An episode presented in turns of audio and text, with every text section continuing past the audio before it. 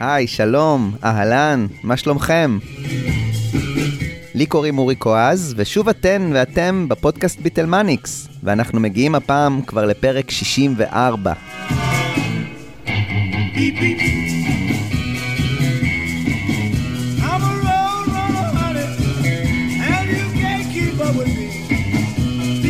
I'm a road runner, honey. בו דידלי עם הסינגל המדהים שלו מתחילת 1960, ובפרק הזה אנחנו, זאת אומרת הביטלס, בהחלט הולכים לרוץ למרחקים, מסקוטלנד ועד להמבורג, גרמניה.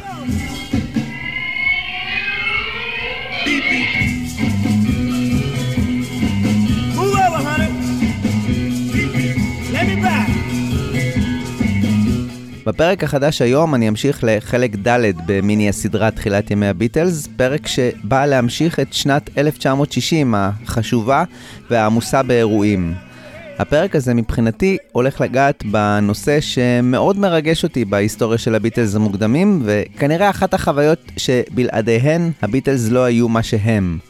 האירוע החשוב הזה הוא סיבוב ההופעות, אה, אם אפשר לקרוא לו ככה, הראשון בעיר הנמל המבורג. על פניו, מה הקשר בין המבורג לביטלס? לא הרבה. זה היה עוד מקום שבו אפשר להופיע ולהתפרנס, אבל האימפקט התרבותי, מוסיקלי, אנושי, אומנותי, היה גדול מאוד מאוד. מהמבורג, ג'ון, פול וג'ורג' לא חזרו אותם אנשים.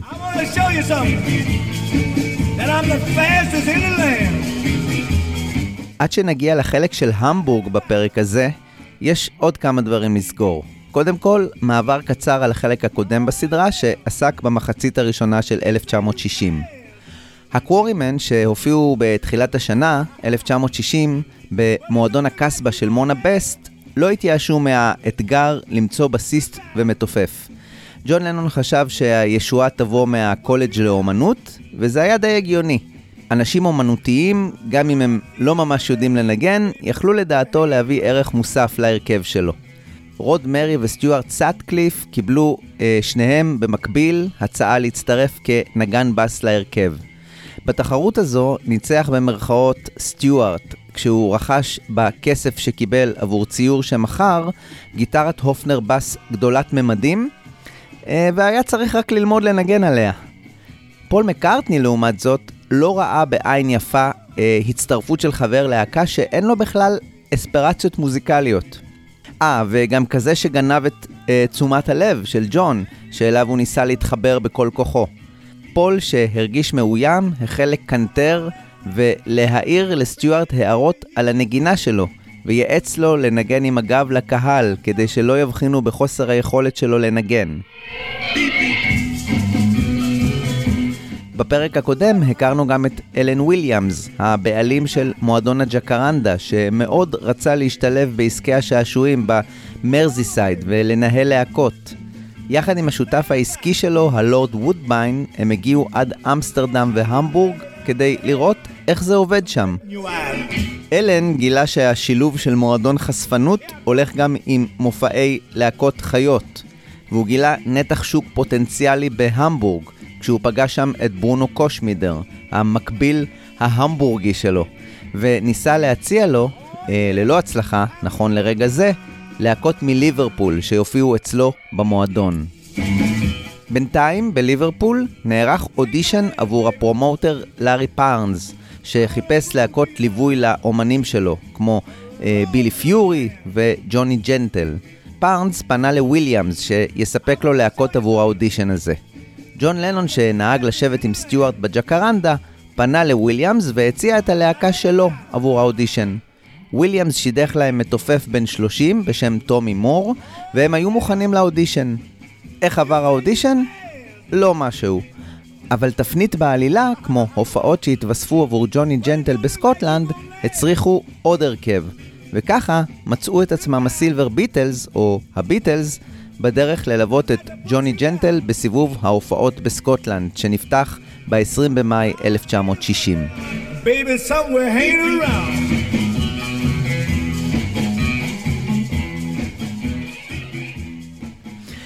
זה כמובן היה הקיצור מאוד בקיצור, ואני ממליץ למי שזה מעניין אותה או אותו להאזין לחלק ג' במיני הסדרה כדי לקבל את הסיפור לעומק, עם כל הפרטים המעניינים. בנוסף, אם הפסקול של מיני הסדרה מעניין אתכם, אז חפשו גם את הפלייליסט שהכנתי, שמכיל בו את כל השירים שמשתתפים במיני הסדרה תחילת ימי הביטלס, שיוצרים יחד קולאז' מעניין של התקופה. בנוסף, אשמח מאוד אם תדרגו את הפודקאסט בספוטיפיי ובאתר פודקאסטים, כדי שימשיך להגיע לעוד ועוד מאזינים. ההופעה הראשונה שנקבעה לג'וני ג'נטל ולהקת הליווי שלו, הסילבר ביטלס, הייתה בערב יום שישי ב-20 במאי בעיירה בשם אלואה, שממוקמת צפונית לאדינברו ולגלזגו, ממש ביניהן. חברי הלהקה, ג'ון, פול, ג'ורג', סטיוארט וטומי, העמיסו את כלי הנגינה שלהם ותפסו רכבת בדרך לאלואה. ההתרגשות שלהם הייתה בשיאה. סוף סוף הם היו על תקן נגנים מקצועיים שהולכים להתפרנס מהמוזיקה שהם ינגנו. לכבוד המאורע הזה, הם החליטו לשדרג את עצמם מעט. ככה פול מקארטני סיפר על השדרוג הזה. כולנו חשבנו, זהו זה, עכשיו אנחנו אנשי show-biz. הוא ג'וני ג'נטל, מי אנחנו רוצים להיות? ברוח הזו של לארי פארנס, ג'ורג' הפך לקרל הריסון, על שמו של קרל פרקינס. סטיוארט הפך לסטיוארט דה סטל, על שמו של הצייר האהוב עליו, ניקולס דה סטל. טומי מור הפך לתומאס, ואני הפכתי לפול רמון, שם שנראה לי כמו משהו צרפתי סקסי.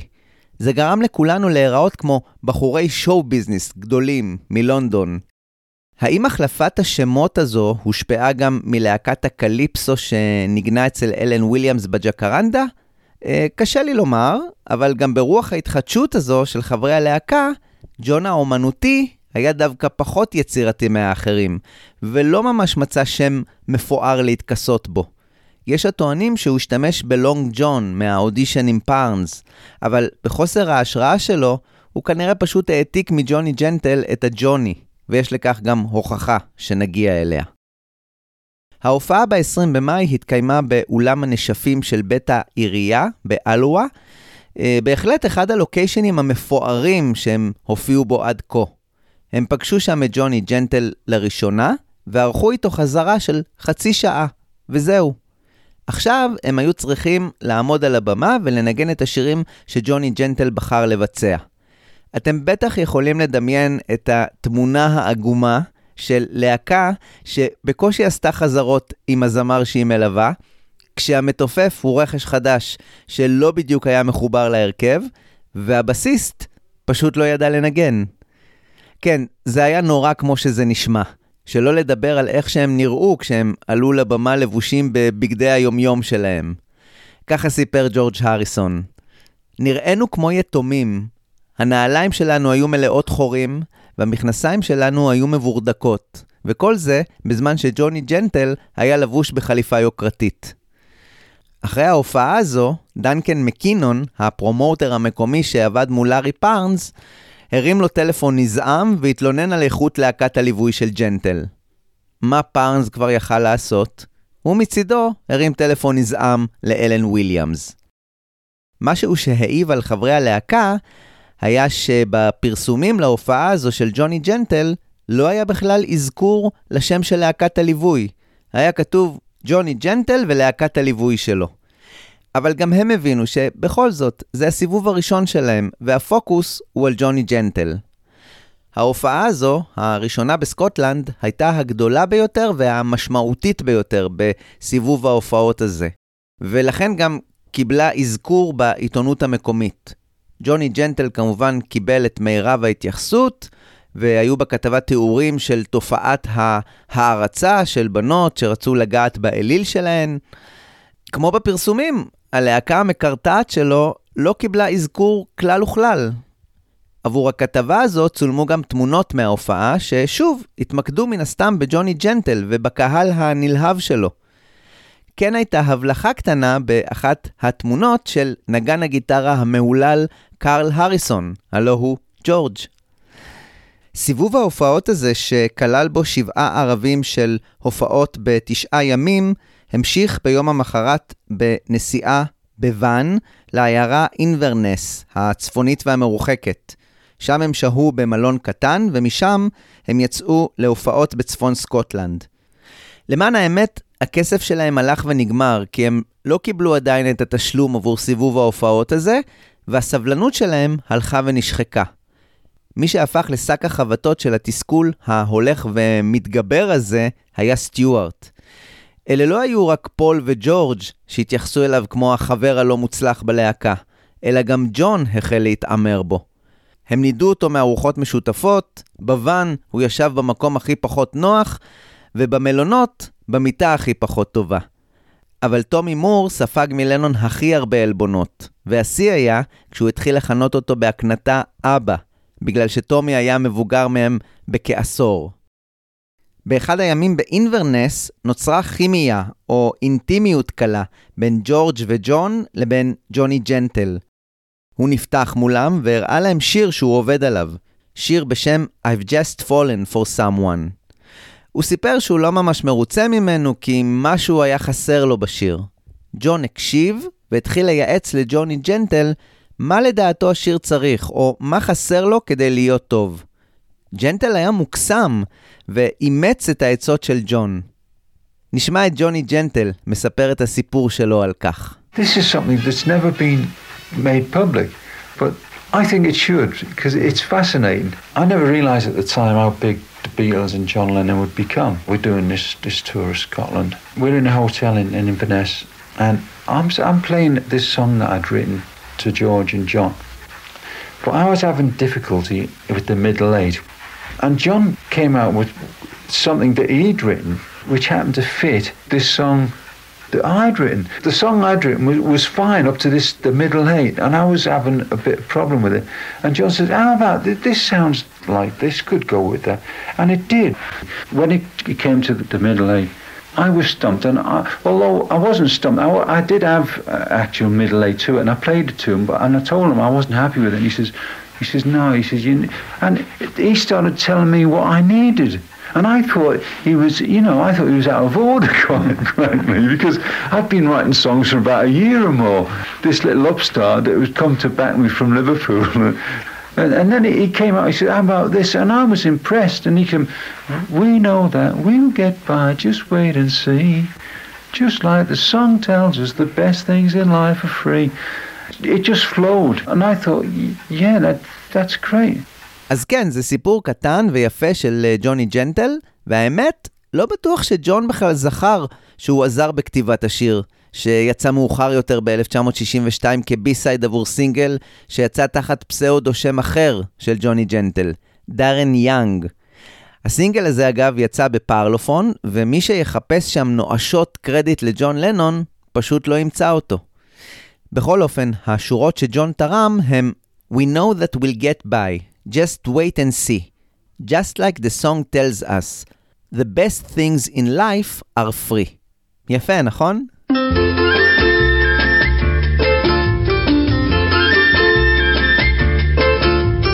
I've just fallen for someone, someone's fallen for me, and we love each other, love eternally. She doesn't want mink or ermine, nor does she want wealth untold. She only wants to be near me, to love, to have, and to own. We know that we'll get by, just wait and see. Just like the song tells us, the best things in life are free. Like Humpty Dumpty I've fallen, but I won't need no king's men. Cause if it was with the same girl, I'd fall all over again. היחסים בין ג'וני ג'נטל ללהקת הליווי שלו הלכו והתחזקו. יכול להיות שזה היה אירוע הכתיבה הקטן הזה עם לנון, אבל פתאום ג'וני הסתכל עליהם כעל משהו אחר, משהו שיש בו ניצוץ, והתייחס אליהם קצת יותר מלהקת ליווי. אולי הוא ראה בהם את האומנים הפוטנציאליים שעדיין לא בקעו. מבחינתם של חברי הלהקה, זה היה נהדר שהאומן שאותו הם מלווים התחבר אליהם, אבל תופעה מעניינת נוספת שצמחה בסיבוב ההופעות הזה בסקוטלנד, ריגשה אותם מאוד. הקהל שהגיע למופעים של ג'וני ג'נטל התחיל להתעניין גם בהם. הפעם הראשונה שזה קרה הייתה מהולה יחד עם אירוע מפחיד מאוד. ב-23 במאי 1960, כשג'וני ג'נטל הסיע את הוואן לפרייזרבורג, בדרך לעוד הופעה, הוא התנגש ברכב אחר, וכתוצאה מההתנגשות הזו, כל הציוד בוואן התעופף לכל עבר. מי שספג את המכות היה המתופף, טומי מור, שנפצע בפנים, שבר כנראה שן וסבל מזעזוע מוח. אני חייב להודות שהסיפור על התאונה הזו זרק אותי למחשבה מפחידה ולא נעימה בכלל. מה היה קורה אם הרצף הזה של תאונות קטלניות שראינו שקורה במיני הסדרה הזו לאומנים כמו באדי הולי ואדי קוקרן, לא היה מדלג על חברי הלהקה האיזוטרית הזו, נכון לרגע זה. איך עולם המוסיקה היה נראה? בזמן שהם חיכו שם לאמבולנס שיגיע, רצו אליהם שתי נערות מתבגרות שזיהו שמדובר בוואן של so called כוכבי פופ או משהו דומה. הנערות הללו לא החמיצו הזדמנות וביקשו חתימה מג'וני ג'נטל, שכמובן היה הדמות המוכרת יותר, אבל גם מחברי הלהקה. בפעם הראשונה בקריירה של חברי הביטלס הם חתמו למעריצים או מעריצות שלא בטוח שידעו במי בכלל מדובר, אבל הסצנה הזו נחקקה להם היטב בראש. זה מיותר לציין שחברי הלהקה חתמו להם בשמות האומנותיים שלהם, חוץ מסטיוארט. ג'וני לנון, פול רמון, קרל הריסון, סטיוארט ותומאס מור, שהיה פצוע. החתימות האלה מאשררות את השמות שבחרו ג'ון, פול וג'ורג'. האמבולנס הגיע והחיש את טומי מור לבית החולים הקרוב. שאר חברי הלהקה הגיעו לפרייזרבורג, כשהמצב הכספי שלהם היה בכי רע. לא בטוח שהיה להם בכלל איך לשלם על המלון שהם שהו בו. לארי פארנס סיפר שבבוקר המחרת הוא קיבל טלפון נזעם מג'ון. איפה הכסף המחורבן שלנו? מקארטני סיפר ככה על הבעיה הכספית. הסתדרנו בסדר בסיבוב הזה. ניגענו באולמות ברחבי סקוטלנד ובמקומות כמו פרייזרבורג. זה היה נהדר, הרגשנו מאוד מקצועיים, אבל היינו בלי סוף בטלפון למשרד של לארי פארנס, והתלוננו שהכסף לא הגיע. שנים אחר כך סיפרתי את זה בתוכנית רדיו, ולארי איים לתבוע אותי, כי הדודות שלו אמרו לו, לארי, לא שילמת לנערי הביטלס הנחמדים האלה? עבור ההופעה בערב, טומי מור המסכן הובא מבית החולים כשהוא פצוע וחבול, אבל אתם יודעים איך זה, השואו חייב להמשיך. לנון כמובן לא פספס שום הזדמנות כדי ללגלג ולצחוק עליו. ב-30 במאי חברי הלהקה עשו את דרכם חזרה ברכבת לליברפול. זה לא היה כמו שהם חשבו שזה יהיה, להיות בסיבוב הופעות כנגנים מקצועיים, אבל מקארטני סיכם את זה יפה. זו הייתה חוויה חיונית עבורנו, כי אחרי זה כבר ידענו שזה לא יבוא בקלות. נצטרך לעבוד קשה ולהבין איך לעשות כסף. החוויה הזו לימדה אותנו הרבה שיעורים. זה נתן לנו מושג לגבי איך זה יכול להיות.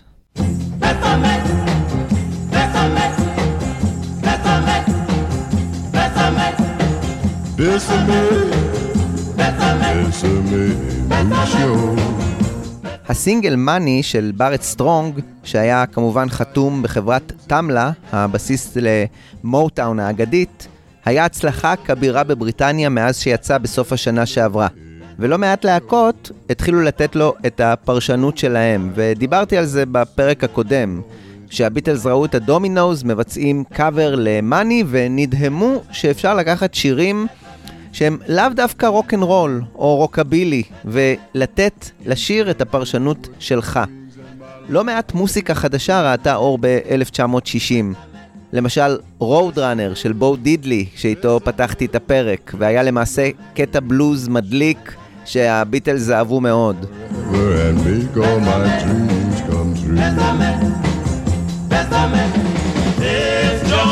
אחד השירים שמצא חן מאוד בעיני פול מקארטני היה בסה ממוצ'ו, גרסה של הקוסטרס, לשיר עם נופח לטיני-מקסיקני משנות ה-40. הקוסטרס היו הרכב ווקאלי שחור שניסה לעשות rhythm and blues. דיברתי בהרחבה בסדרת השירים הזנוחים, בפרק על השיר Not a Second Time, על הניצוץ שנדלק אצל חברי הביטלס כשהם האזינו למוסיקה שחורה. אם זו המוסיקה של טמלה, ואם זו אה, כזו של הרכבים ווקאליים, והרכבי הבנות הפופיות והמתקתקות יותר. הפזילה לז'אנרים נוספים לא מסורתיים איבדה את הרפרטואר שלהם, או לפחות הגדילה את האופציות עבורו, והחלה לייצר בלנד מעניין. Sieht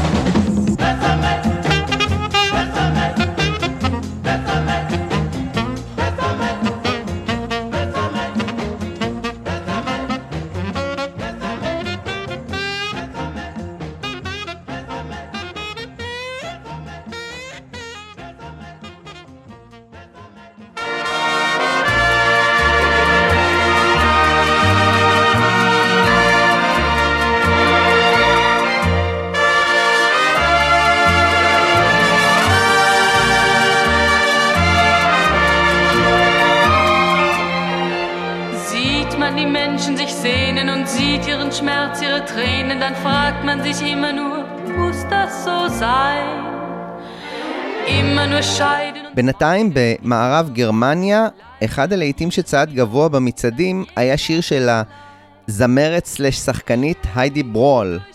אני אפילו לא אנסה לומר את שם השיר בגרמנית, אבל התרגום שלו הוא משהו כמו לעולם לא נרצה להיפרד. עם השיר הזה היא הגיעה לתחרות האירוויזיון ב-1960 וכתבה את המקום השני. במצעדים במערב גרמניה, לעומת זאת, השיר כבש את המקום הראשון למשך תשעה שבועות תמימים. העובדה הזו אולי מצביעה על כך שגרמניה לא הייתה כל כולה בעניין של הרוקנרול, או שהוא עדיין לא סחף אותה לגמרי, כמו בבריטניה. זה לא שהרוקנרול לא הגיע לשם בכלל.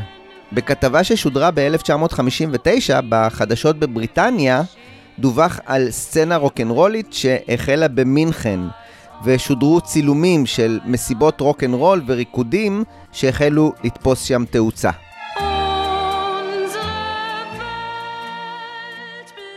to Germany, where the young princess comes from, though not this part of the country.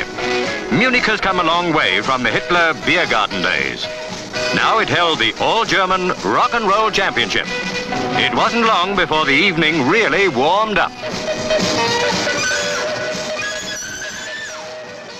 המבורג הייתה באופן די מוזר מעין עיר תאומה של ליברפול. זה מדהים. מי שיסתכל במפה יראה ששני ערי הנמל החשובות למדינות שלהן נמצאות אפילו על אותו קו הרוחב, והמבורג, כמו ליברפול ששוכנת ליד נהר המרזי, ממוקמת ליד נהר, נהר האלבה. כאן בערך מסתיים הדמיון, לפחות אז, עבור uh, תחילת שנות ה-60. כמו שציינתי קודם, השוני היה באופן שבו שני הערים התייחסו למוסיקה החדשה. מהמבורג לא הגיעו בשורות גדולות או חדשנות גדולה של הרכבים מסעירים. רובע הבילויים הזה, סיינט פאולי, או מחוז האורות האדומים, לא היה המקום הכי תרבותי בעולם. אלימות, זנות ומועדונים ששילבו את שניהם היו האטרקציות הגדולות שם, ובעיקר עבור מלאכים שהגיעו כדי לחנות ולהשתחרר מההפלגות הארוכות. בזמן שהביטלס, או הסילבר ביטלס, חזרו מסקוטלנד בסוף מאי, הגיע ללונדון אדם, נמוך קומה, עם חזות קשוחה. זה היה ברונו קושמידר, הבעלים של מועדון הקייזר קלר בהמבורג.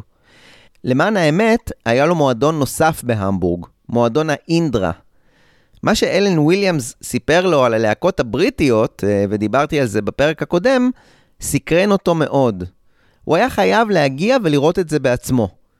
לא ברור האם קושמידר חיפש את אלן וויליאמס ופשוט שכח שאלן בכלל מתגורר בליברפול, אבל התוצאה היא שברונו הגיע למועדון ה- Two I's Coffee Bar, מועדון מפורסם שנוסד באמצע שנות ה-50 בלונדון, ואירח בו את מיטב הרכבי הסקיפל שקמו באזור. למשל את הווייפרס סקיפל גרופ.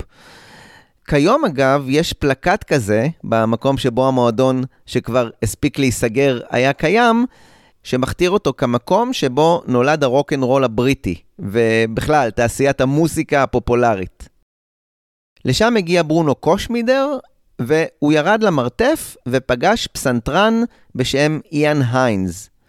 ברונו התעניין לגבי הרכב שהוא מחפש עבור המועדון שלו בהמבורג. כרגע דובר רק על הקייזר קלר. תוך זמן קצר, איאן אסף כמה נגנים שנהגו לנגן ב-Two Eyes Coffee Bar, והקים להקה אד-הוקית בשם The Jets. אחד המוסיקאים הללו היה גיטריסט בן 20 עם השם הארוך אנטוני אסמונד שרידן מגניטי, או בקיצור, טוני שרידן. בטוני שרידן ובקשר שלו לביטלס, אני אעסוק בהרחבה בפרקים הבאים שיעסקו ב-1961. כבר בחמישה ביוני 1960, הג'טס עלו לראשונה על הבמה בקייזר קלר של ברונו קושמידר. הכיבוש הבריטי של המבורג התחיל. Red sails in the sunset. Here out on the sea. אז מה קרה עם הסילבר ביטלס, או הביטלס, כשהם חזרו לליברפול מסקוטלנד? אלן וויליאמס המשיך לארגן להם הופעות, בדרך כלל על בסיס של חוזים קבועים. מה הכוונה? למשל, הוא סגר להם חוזה של הופעה שבועית בגרובנר בולרום, שהיה ממוקם בוואלאסי, מעבר לנהר המרזי. ככה יצא שהם ניגנו באופן קבוע בכמה מקומות, וכמובן היה להם את בסיס האם, המרתף של הג'קרנדה, שגם בו הם הופיעו באופן קבוע. אחד הגיטריסטים שניגן אה, בהרכב בשם בוב אבנס and his five shillings, זכר את הביטלס מנגנים בגרובנר בולרום בתקופה הזו, וככה הוא סיפר. הנוכחות הבימתית שלהם הייתה חסרה לגמרי. הם פשוט ניגנו בזעם. סטיוארט בכלל לא היה איתם באותו הקצב, ולא היה לו אימיג' להקרין החוצה. למעשה האימיג' שלו היה חוסר האימיג'. מה שאני זוכר מההופעה שם, היא את סטיוארט עומד עם ההופנר הגדולה שלו בצד אחד, כמו אאוטסיידר, ואת האחרים מבצעים שיר ישן, כמו Red Sails in the Sunset, וגם רוק אנד רול של צ'אק ברי. ברקע אגב, אנחנו שומעים את הגרסה של אמיל פורד ל-Red Sails in the Sunset, גרסה שיצאה תחת אמיל פורד and the Checkmates ב-1960, והגרסה הפופית מהירה הזו של אמיל פורד כנראה השפיעה על הביטלס לעשות את השיר הישן הזה על הבמה. פול בטח כבר הכיר אותו מבית אבא בגרסאות של בינג קרוסבי, נט קינג קול ולואיס ארמסטרונג, ונוכח להבין שגם קלאסיקות כאלה אפשר להעביר בפילטר של גיטרות בס ותופים.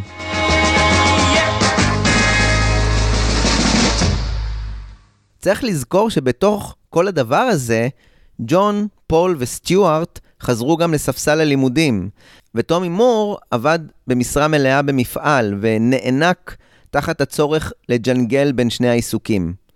ג'ורג' לעומת זאת, פרש כבר קודם מהלימודים, וכשהוא חזר מסקוטלנד, הוא גילה שגם את העבודה כחשמלאי בחנות הכולבו בלאקלרס כבר אין לו.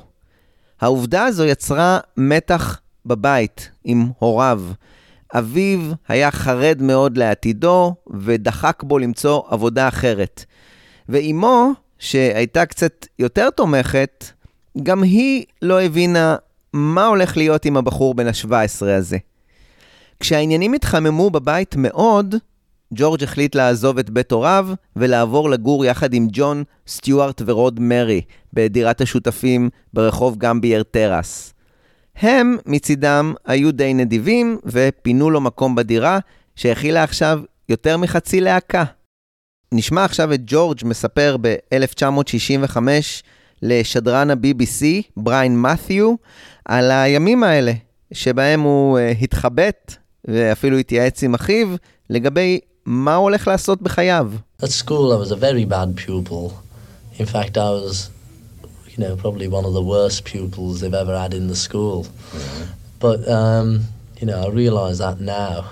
At the time, uh, you know, I was all for having a good laugh, and if this hadn't have worked, then I don't really know what I would have been doing. Because I left school, I was an electrician for about, or apprentice electrician for about four months. And I decided, I remember asking my big brother, you know, would you pack in work and have a go at this if you were me? And he said, well, you know, you might as well. You never know. and he said, if you don't, you're not going to lose anything by, you know, just working in that job. Was there anything at school that you that you liked? The only all? thing I liked really was art. Hmm. And I, I realise now that it was because the teacher at art was a nice fella and he'd come round and try and, you know, he'd say, hmm. well, no, why don't you do it this way? And the others, you know, if you'd go up and say, well, I a bit doubt, and they'd shout at you and, or give you a belt in the gob, you know, which didn't really help. Anyway, um, after school and this job, which only lasted a bit, I joined full time. Well, the others, Paul and John, were still. John was at our college, and Paul was doing an extra year at school. So by the time I'd been at this place for four or five months, then they were just due out of school, and then we got the opportunity to go to Scotland and then on to Hamburg, and then after that, I just Well, forgot all about you know nine till five. שבועיים לתוך חודש יוני, וטומי מור לא טרח להגיע לאחת ההופעות הקבועות שסידר להם אלן וויליאמס. החברים הזעיקו את אלן, וכולם יחד הגיעו לבית של טומי. הוא אמנם לא היה שם, אבל הם קיבלו גידופים מאשתו, שלא אהבה בלשון ההמעטה את העובדה שבעלה מזגזג בין הפרנסה שלהם במפעל לבין הרפתקאות עם בחורים צעירים בלהקה. משם הם נסעו למפעל הבקבוקים שבו הוא עבד, ואז הוא הבהיר להם שהרומן שלו כמתופף בהרכב שלהם הסתיים. והנה, הם שוב הרכב ללא מתופף.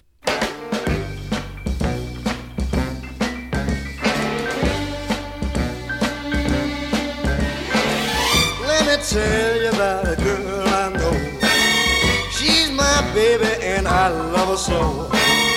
But every morning when the sun comes up, she brings me coffee in my favorite cup. That's how I know. Yes, I know. Oh, hallelujah, I just love her so. בתקופה הזו, סביב יום הולדתו ה-18 של פול, שחל ב-18 ביוני, חברי הלהקה נהגו להתכנס בבית שלו ברחוב פורטלין ולהקליט את עצמם מנגנים. על פי מרק לואיסון, ישנן כ-50 דקות של הקלטות מהסשנים הללו. אבל ההקלטות יכולות להיות גם מתוך סשנים שונים שנערכו בתאריכים שונים. אה, אולי אפילו בטווח של חודשיים, בין אפריל ליוני. קשה באמת לדעת ולהתחייב על תאריך מסוים, אבל לשמחתנו הרבה, מאוד, יש המון הקלטות זמינות מהסשנים הללו.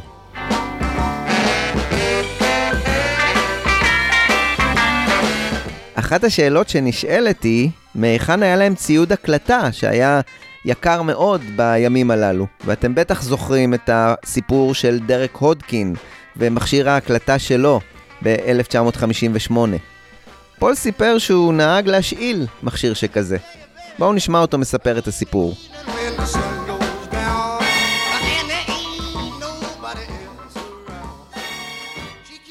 Sometimes I'd borrow a tape recorder from Grundig with a little green eye, and we'd sort of go around to my house and try and record little things. I still remember doing Hallelujah, I Just Love Her So, because I had the Eddie Cochran record.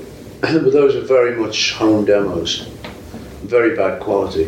מה שפול לא סיפר הוא שיש סיכוי שהמכשיר המושאל הזה היה מכשיר שג'ון בכלל הצליח להשאיל במרכאות.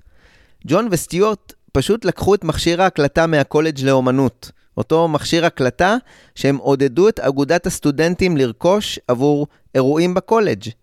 האם הוא הוחזר? מי יודע. שאלה נוספת שנשאלת היא, למה השירים הוקלטו דווקא בבית של פול? בסיור שערכתי בבית של פול לפני אה, כמה שנים, המדריכה הסבירה והדגימה שהאקוסטיקה בבית של פול הייתה פשוט נהדרת עבור הקלטות.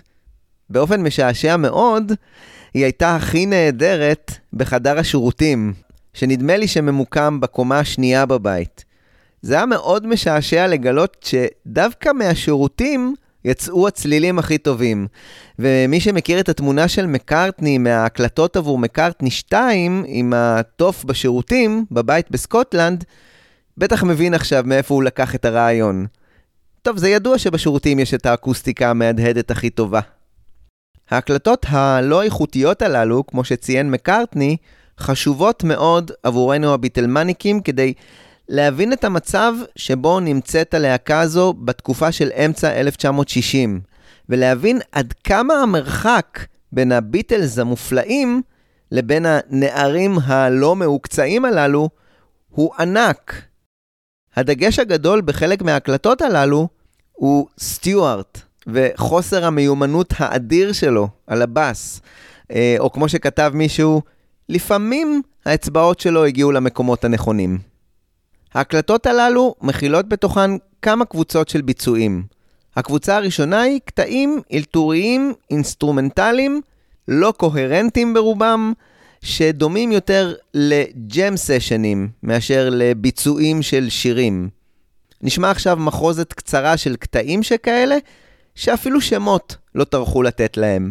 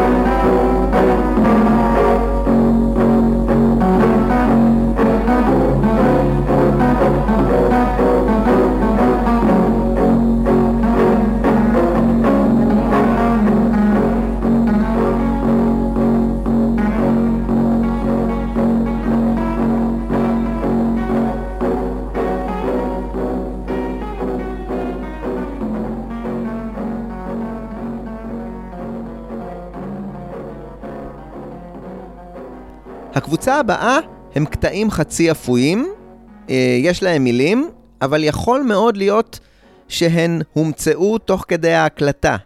ועוד חידוש, יש גם כינויים לקטעים הללו. נשמע מחרוזת של Well Darling, I don't need no cigarettes boy, קטע שנקרא I don't know, שאין לו שום קשר עם השיר של מקארטני מ-Egypt Station, קטע שנקרא Some Days, שאין לו שום קשר לשיר של מקארטני מפליימינג פאי, ועוד קטע שנקרא You must write every day.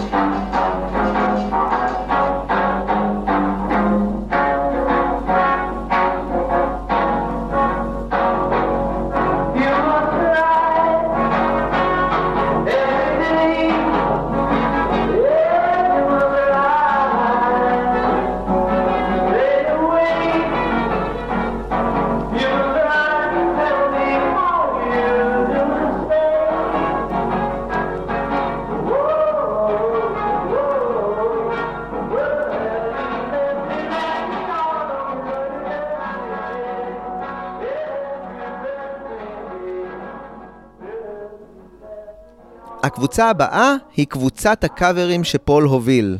נשמע מחרוזת שמורכבת מגרסה לא רעה בכלל ל-Wild Cat של ג'ין וינסנט, וגרסה ל-Hallelujah I love her so. כאמור את שניהם מוביל פול, שהוביל גם גרסה איטית ל-The world is waiting for the sunrise של אה, לס פול ומרי פורד.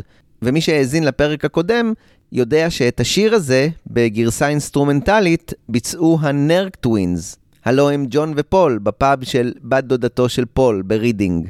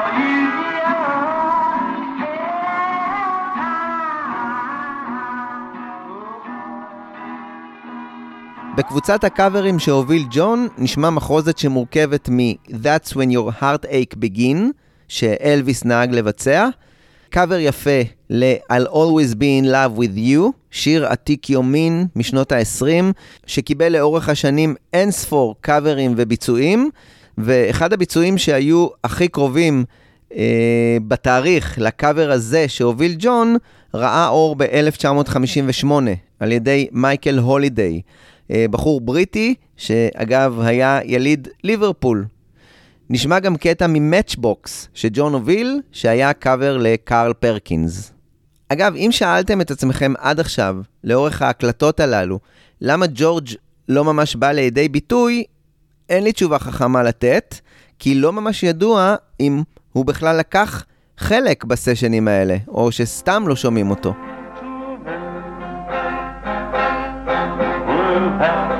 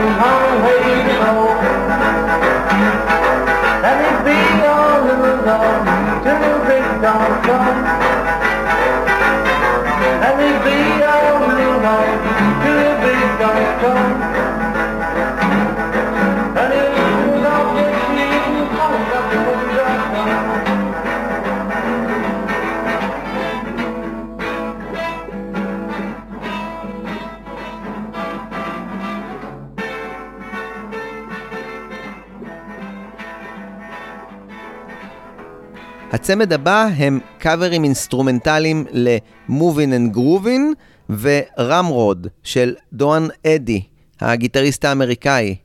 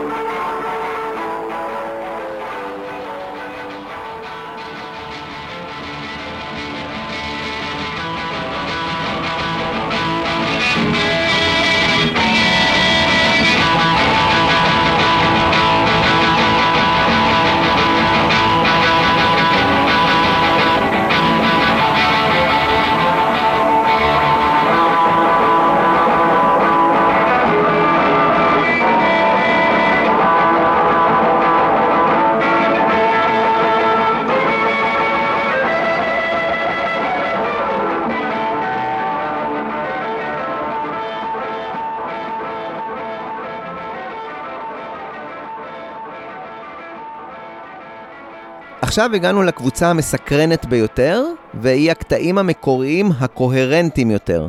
נתחיל עם זוג שירים של ג'ון לנון, הראשון הוא The One After 909, השיר המקורי של ג'ון שהוקלט כסינגל במרכאות, הסינגל השני של הקוורימן אצל פרסי פיליפס בתחילת השנה, ויש לנו סוף סוף את ההזדמנות לשמוע איך אולי הסינגל האבוד ההוא נשמע. אה, נמשיך עם שיר מקורי נוסף של ג'ון, Hello Little Girl, שכמו שסיפרתי בחלק הראשון של מיני הסדרה הזו, אה, הוא נכתב בסופה של 1957, וקלירלי הושפע מבאדי הולי, שהוציא באמצע 1957 את הסינגל המכונן שלו, That'll be the day.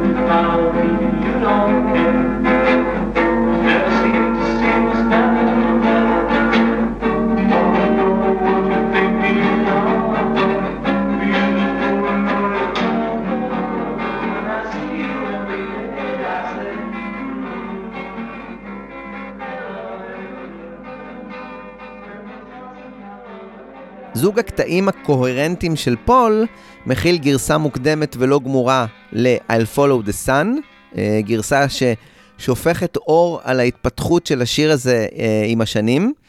השיר הזה, כמו שאתם בטח יודעים, אה, יראה אור רק באלבום Beatles for Sale בעוד יותר מארבע שנים.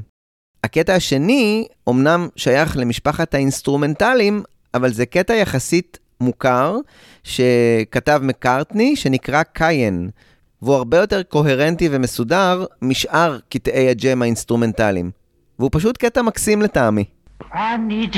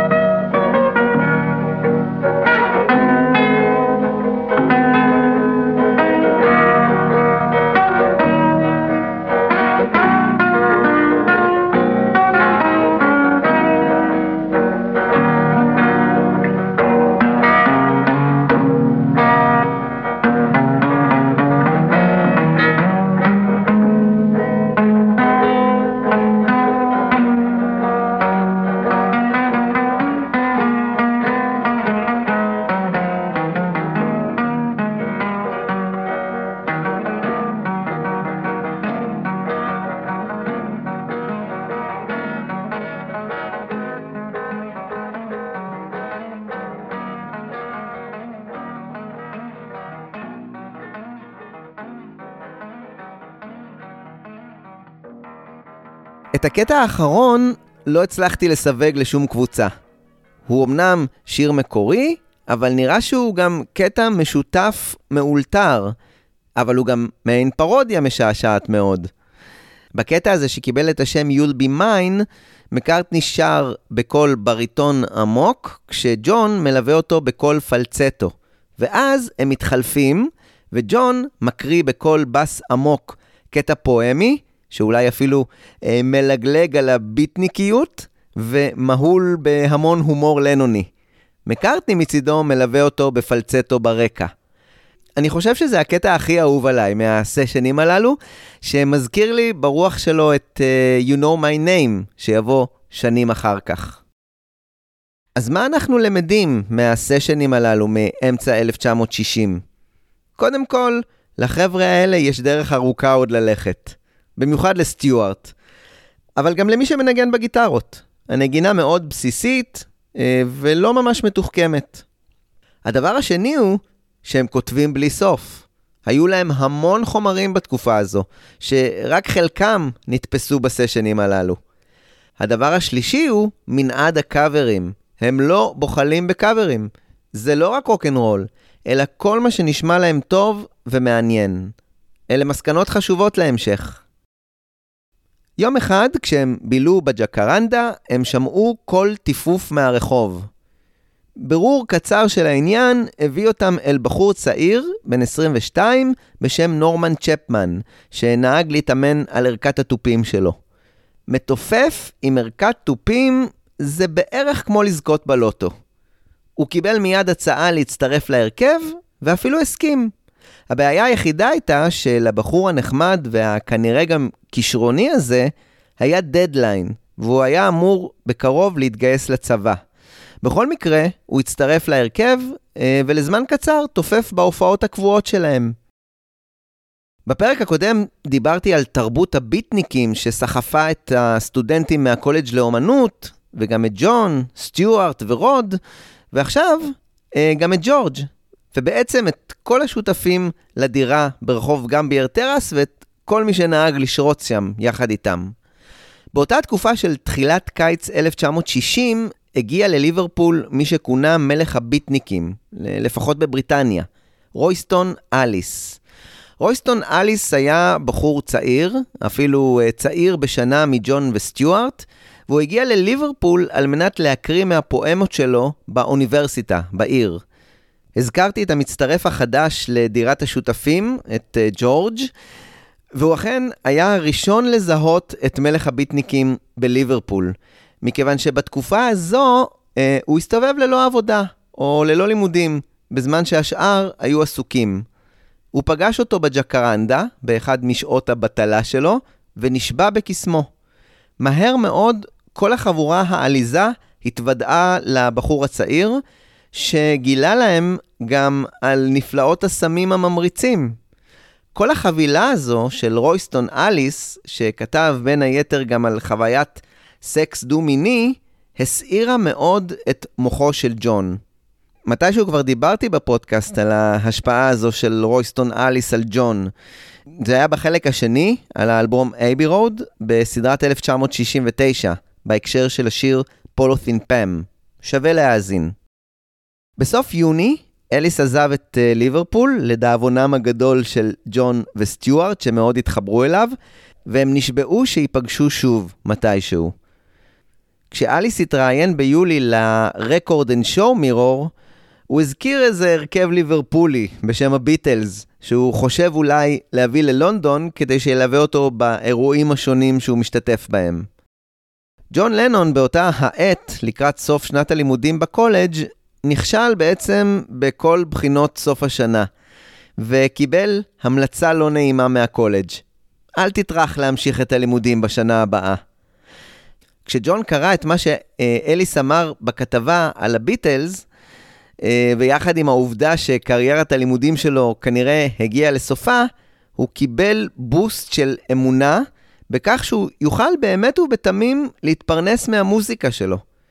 בהתלהבות ענקית, יחד עם סטיוארט, הם נטשו את הביטלס ועשו את דרכם ללונדון כדי לחפש את רויסטון אליס. מה קרה שם בדיוק? לא ממש ברור. אלן וויליאמס סיפר שתוך שבוע הם חזרו. בזמן שהם עשו את ההרפתקה הקטנה שלהם, נערכה כתבה אה, עיתונאית על תופעת הביטניקים בליברפול. הכתבה קיבלה את השם This is the Beatnik Horror, זו אימת הביטניקים. עבור הכתבה הזו צולמו גם תמונות של ביטניקים צעירים בלוקיישן מעניין מאוד, שהיה לא אחר מאשר הדירה של ג'ון, סטיוארט ורוד, שהייתה מאוד אותנטית כנראה עבור סצנת הביטניקים, ונראתה כמו מאורת ביטניקים מבולגנת טיפוסית. זה תיעוד נהדר לראות איך נראתה דירת השותפים שלהם מבפנים, אז, באמצע 1960. לא ממש ברור אם זה קשור לכתבה הזו, או שזה היה ריבוי הדיירים וחוסר הסדר ששרר שם, אבל רוד מרי קיבל באותו הזמן מכתב מבעל הדירה, אה, שבו נכתב שב-15 באוגוסט הם יצטרכו להתפנות ממנה. אפשר להבין את הסלידה הזו מתנועת הביטניקים בכתבה ששודרה בבריטניה ב-1960, שתהתה בדיוק על העניין הזה ועל האפליה של הביטניקים. נשמע קטע קטן ממנה. So they, the council wrote official letters to all the shopkeepers, cafes and bars, urging that they refuse to serve beatniks. And at the same time wrote to the Hotels Association suggesting that beatniks be given no employment, not even as washer-uppers. Why is your council giving these beatniks such a hard time? Well, the trouble started last summer when the first invasion of these types came along. Perhaps one didn't so much object to their eccentricities of dress or even long hair. Uh, but uh, when it came to uh, uh, just forgetting to wash and becoming gradually dirtier and dirtier, eventually becoming filthy and finally stinking, we felt it was more than we could stand. ביולי עזב המתופף נורמן צ'פמן את uh, הרכב הביטניקים הזה, הביטלס או הסילבר ביטלס, ופול חשב לכמה רגעים שאולי הוא, שהיה לו ניסיון בטיפוף על מערכת התופים המינימלית שהייתה אצלו בבית והייתה שייכת לאח מייק, שאולי הוא, פול, יהפוך למתופף של החבורה ויפתור את הבעיה הבלתי נגמרת הזו. זה החזיק בערך כשלושה שבועות עד שפול הבין שחיי המתופף הנחבא אל הכלים הם לא ממש עבורו. מה גם שהוא רצה לשיר, ולתופף ולשיר יחד הייתה משימה מורכבת מאוד, למרות שהוא התאמן על כך. באמצע חודש יולי נוצר מצב מוזר באזור ליברפול, שבו הזדמנויות עבור הרכבים כמו הביטלס הלכו ופחתו. אלן וויליאמס נואש מלמצוא הופעות עבור הלהקות שלו, ובלית ברירה הוא הגיע ללונדון כדי לבדוק מה אפשר לעשות עבור האומנים שלו. לאן הולכים בלונדון כשמחפשים מקום הופעה עבור להקות? למועדון ה- Two I's Coffee Bar כמובן. אלן וויליאמס הגיע למועדון הלונדוני עם הרכב שהוא ניהל, אה, שנקרא דרי והסיניורס. פיית המזל עבדה כנראה שעות נוספות, כי עוד מישהו ישב שם. ברונו קושמידר. ברונו הגיע לסיבוב השני שלו בלונדון, אחרי שהג'טס עם טוני שרידן לא שרדו את הקייזר קלר, וטוני שרידן יחד עם קולין קראולי, גם הוא מהג'טס, עברו להופיע במועדון ה-Top 10 בהמבורג. הפעם הרצונות של שני הנמסיס האלה, וויליאמס את קושמידר, נפגשו. ברונו חיפש להקה עבור הקייזר קלר, אלן חיפש תעסוקה לסיניורים, וחוזה הופעות נחתם. הסיניורים יופיעו בקייזר קלר בהמבורג במשך חודשיים, ויתחילו בעוד שבוע, שהיה כבר תחילת אוגוסט 1960. מה עם הביטלס?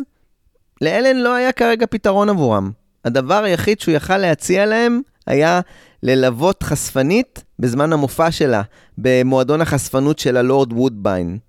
בהופעות הללו הם נראו לראשונה ברכש החדש שלהם. ז'קטים בצבע לילך, חולצות ומכנסיים שחורות ונעליים מאור תנין. בשבוע השני של אוגוסט הגיע הפתרון גם עבור חברי הביטלס. ברונו, שהיה מרוצה מאוד מהסידור של הסיניורס בקייזר קלר, התקשר לאלן וויליאמס וביקש עוד להקה עבור מועדון האינדרה שלו. הפעם לברונו הייתה גם דרישה. עד כה הגיעו אליו להקות בריטיות שמונות חמישה חברים. ככה הוא רצה לשמר את הפורמט. להקה של חמישה. הביטלס, אני מזכיר, הם כרגע רביעייה. ג'ון, פול המתופף, ג'ורג' וסטיוארט. אלן וויליאמס, כמו בסיפור עם ג'וני ג'נטל, בדק קודם עם שאר הלהקות שלו. למזלם של הביטלס, אף אחד מהם לא היה זמין עבור התאריכים שברונו רצה. התכנון היה לצאת ב-15 באוגוסט לכיוון המבורג לתקופה של חודשיים ולנגן משהו כמו 30 שעות שבועיות. אה, מאוד דומה לחוזה מול הסיניורים. המתופף היחיד שהם ידעו שלא עושה כלום כרגע היה פיט בסט, אבל הם דחו את הרעיון לפנות אליו בגלל המריבה עם מונה וקן בראון. עם הגב אל הקיר, וכדי לא לפספס את המועדון בהמבורג, פול היה זה שנבחר להתקשר לבית של משפחת בסט. פול התקשר, ומונה ענתה. בשיחה שהתפתחה, מונה אישרה שפיט לא מוצא את עצמו, ולא נמצא כרגע בשום הרכב. פול סיפר על המבורג, ואמר למונה שאם פיט מעוניין, שיבוא לאודישן עם ערכת התופים שלו. ב-13 באוגוסט התקיים האודישן הזה, ותוך זמן קצר, כי לא הייתה יותר מדי ברירה, אלן וויליאמס אישר את צירופו להרכב. נשמע קטע מתוך ראיון עם פיט בסט, ראיון מ-1965, שנה שהייתה שנה קשה מאוד עבורו, שבה הוא ניסה אפילו לשים קץ לחייו.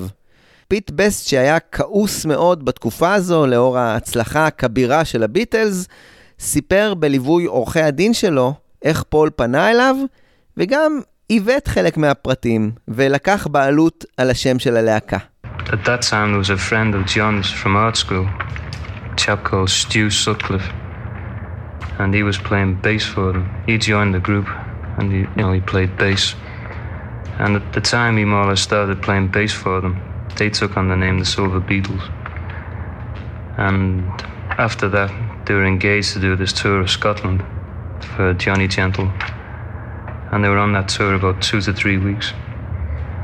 Anyway, they came back from the tour, and uh, Paul phoned me up and said, We've had an. Paul McCartney, that Paul is. McCartney, yeah. He phoned me up and he said, We've had an offer from Alan Williams, who owned a club in Liverpool called the Jacaranda to uh, go to Hamburg, Germany, and play in the Indra Club and the Kaiserkeller. So That's on the Reeperbahn. yeah, that's on the Reeperbahn. So I went down. I said, "Yeah, it sounds fine to me." So he said, "Well, you'll have to audition first. So I said, "You know, it's fine." So we went to some ramshackle old club called the Wyvern where they used to practice at that time. And I auditioned with them for about two hours. And Alan Williams was there, and he said, "Yeah, it's fine. You know, everything's." They okay." liked your tempo and your beat and your Mhm, so yeah. forth. What I'd like to know is how did they get the name Beatles? I decided more than anything else that we should, you know, drop the silver altogether and just keep it as the Beatles. You know, Then actually you you are responsible for the name Beatles. Is this so? in a way, yeah, yeah. מי שקיבלו קשה מאוד את ההרפתקה הזו בהמבורג היו הדודה מימי, אביו של פול, ג'ים, וכמובן אביו של ג'ורג', הרולד. הצורך להוציא דרכונים אימת כל אחד מחברי הלהקה שלו עם הוריו או דודתו, במקרה של ג'ון. ב-15 באוגוסט, היום הגדול, מימי התחננה בפני ג'ון שלא ייסע. זה הסתיים בטריקת דלת ועם ג'ון שיצא משם ולקח את הדברים שלו כדי להגיע למועדון הג'קרנדה. אביו של פול השלים עם העניין וערך עם פול שיחת הדרכה. תתרחק מצרות ותאכל כמו שצריך. לואיז, אמו של ג'ורג', הבינה גם היא שזה חסר סיכוי להתנגד, וציידה אותו בלחמניות שהיא אפתה כדי שיחלק לכולם. מי שהרגיש שהחברים שלו ברחו לו והשאירו אותו להתמודד עם הצרות בדירה בגמבייר טרס, היה רוד מרי, שבדיוק ביום בו הוא היה צריך לפנות את הדירה, החברים שלו עזבו להמבורג. והוא פשוט בחר להתבצר בה עם עוד כמה חברים אחרים. בכל אופן, חברי הביטלס הגיעו למועדון הג'קרנדה, שם חיכה להם אלן וויליאמס עם הוואן שלו. למסע הזה הצטרפה גם אשתו של אלן, בריל, יחד עם אחיה, שהיה פחות או יותר בגילם של חברי הלהקה. גם הלורד וודביין, השותף העסקי של אלן, הצטרף למסע להמבורג. זהו זה, הם יצאו אל הדרך הארוכה והמפותלת לכיוון העיר שהולכת לשנות להם את החיים.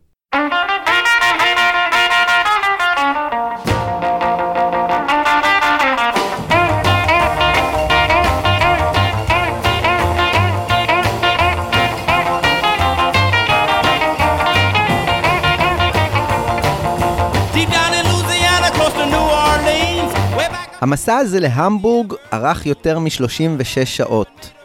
הוא עבר בלונדון, שם אלן וויליאמס אסף ממועדון ה-Two Eyes מלצר, שביקש מברונו להגיע לעבוד גם כן בהמבורג. משם הם המשיכו מזרחית לנמל הרוויץ', כדי לתפוס מעבורת לכיוון הולנד. זו לא הייתה מעבורת שבה פשוט עולים עם כלי הרכב לאונייה. מנוף היה צריך להרים את הוואן ולהעלות אותו על הסיפון. אחי הצעיר של בריל, ברי, היה מצויד במצלמה וצילם תמונות של לבן מונף באוויר עם כל הציוד עליו. ובקצה של אחת התמונות הוא תפס באופן יפה גם את ג'ון הממושקף כשהוא מסתכל על לבן באוויר בדרך לאונייה וזה מעניין מאוד לדעת מה עבר לו בראש באותו הרגע. אולי הוא חשב על אחד המגברים שהוא סחב מאגודת הסטודנטים של הקולג' לאומנות, שאליו הוא כבר לא השתייך.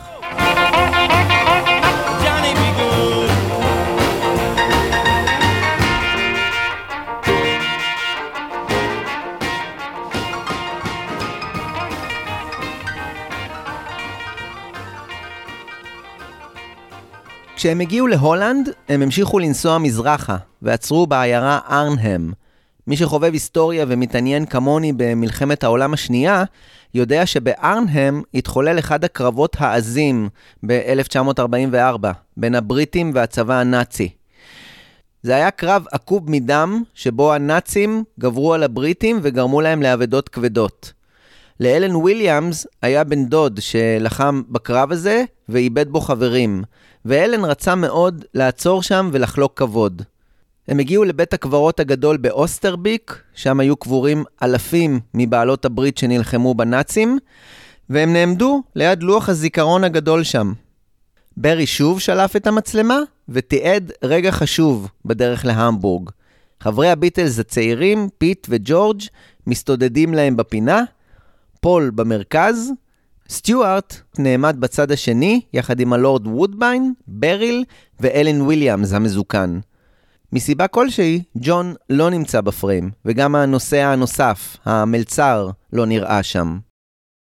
בארנהאם עצמה, הם נעצרו בחנות שמכרה כלי מוסיקה, משהו שסקרן את חברי הלהקה. כשאף אחד לא שם לב, ג'ון סחב משם מפוחית והכניס לכיס. עם המפוחית הזו, הוא ניגן, או ניסה לנגן, במהלך הנסיעה שנותרה משם להמבורג. ב-16 באוגוסט, לקראת חצות, החבורה העליזה הזו הגיעה עם אבן להמבורג, למועדון הקייזר קלר. שם הם נפגשו עם הסיניורים וגם עם ברונו קושמידר. הוא הוביל אותם למועדון האינדרה, שהיה סגור, ותדרך אותם לגבי ההופעות שלהם, שיחלו ממחר בערב. הוא החתים אותם על חוזה שאמר שהם יצטרכו להופיע באינדרה ארבע וחצי שעות בכל ערב, מהשעה שמונה ועד חצות וחצי, עם הפסקות של חצי שעה מדי פעם. זה היה נכון לכל יום, משלישי ועד שישי. בסופש, בשבת וראשון, זה כבר היה שש שעות בכל ערב, ויום שני היה יום מנוחה. החוזה הזה היה תקף לחודשיים, עד ה-16 באוקטובר. השכר היה 30 מרק עבור כל ערב שבו הם הופיעו. סכום שהיה פייר ושולם כנראה גם לסיניורים. את ברונו לא ממש עניין נושא אשרות העבודה, שבעצם לא היו להם. בביקורת הדרכונים בכניסה לגרמניה, הם נרשמו כסטודנטים שהגיעו לחופשה, וכשהם נשאלו מה הם כלי הנגינה שהלבן, אלן וויליאמס ענה, הם פשוט אוהבים לנגן. מה גם שג'ורג' הריסון נחשב עדיין קטין, כי הוא היה בן 17, עובדה שתהיה בעוכרם מאוחר יותר. בחוזה לא הוסדרו תנאי המחיה עבור הלהקה, ולא היה ברור להם איפה הם הולכים לבלות את הלילה. אלן וויליאמס והחבורה שלו כבר נסעו משם לבית מלון, והשאירו את חברי הלהקה לחסדיו של ברונו. ברונו הציע פתרון. הוא לקח אותם לבית קולנוע ישן ומוזנח, שהיה גם כן ברשותו, הבמבי, או הבמבי קינו, כמו שהביטלס נהגו לקרוא לו. שם ברונו הציע להם שני חדרי אחסון נטושים ואפורים. אחד מהם בכלל ללא חשמל, ושניהם היו ללא חימום. ובנוסף, הוא העמיד לרשותם גם את חדר השירותים הסמוך, שנועד גם לרחצה עבורם. הבעיה היא שהוא היה גם מסריח מאוד. כל זה אגב, בזמן שבית הקולנוע יהיה פעיל ויקרין סרטים. ג'ון וסטיוארט שהתרגלו לחיות בחוסר סדר בדירה בגמבייר טרס, לא כל כך התרגשו מהעניין. אבל פול היה מזועזע. Somewhere over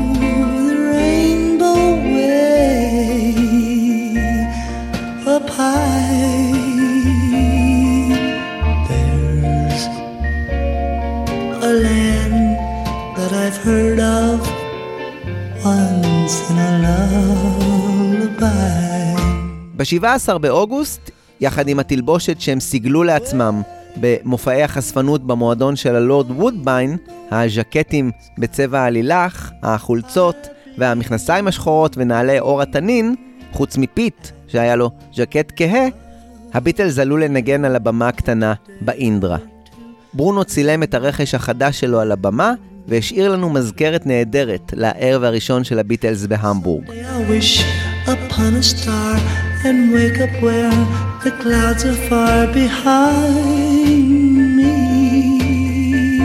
במעמד הזה, בו הם צריכים למלא עכשיו ארבע וחצי שעות ברוטו של נגינה, הוורסטיליות המוסיקלית שלהם באה לעזרה. הכל התנקז לרגע הזה.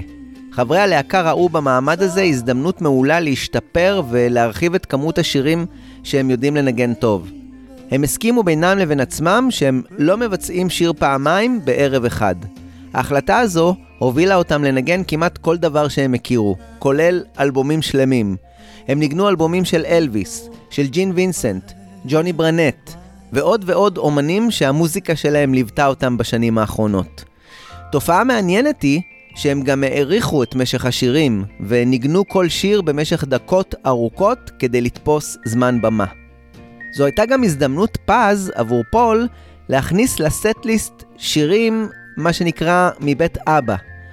אמנם ל-Over the Rainbow, ג'ין וינסנט, כמו שאנחנו שומעים, כבר הוציא גרסה, אבל לכל הדעות זה לא היה שיר רוקנרול. גם בסה ממוצ'ו, שפול מאוד אהב והקוסטרס עשו לו גרסה נפלאה, נכנס לפלייליסט של האינדרה. ואפילו What I'd Say של ריי צ'ארלס, שהיה על גבול הג'אז.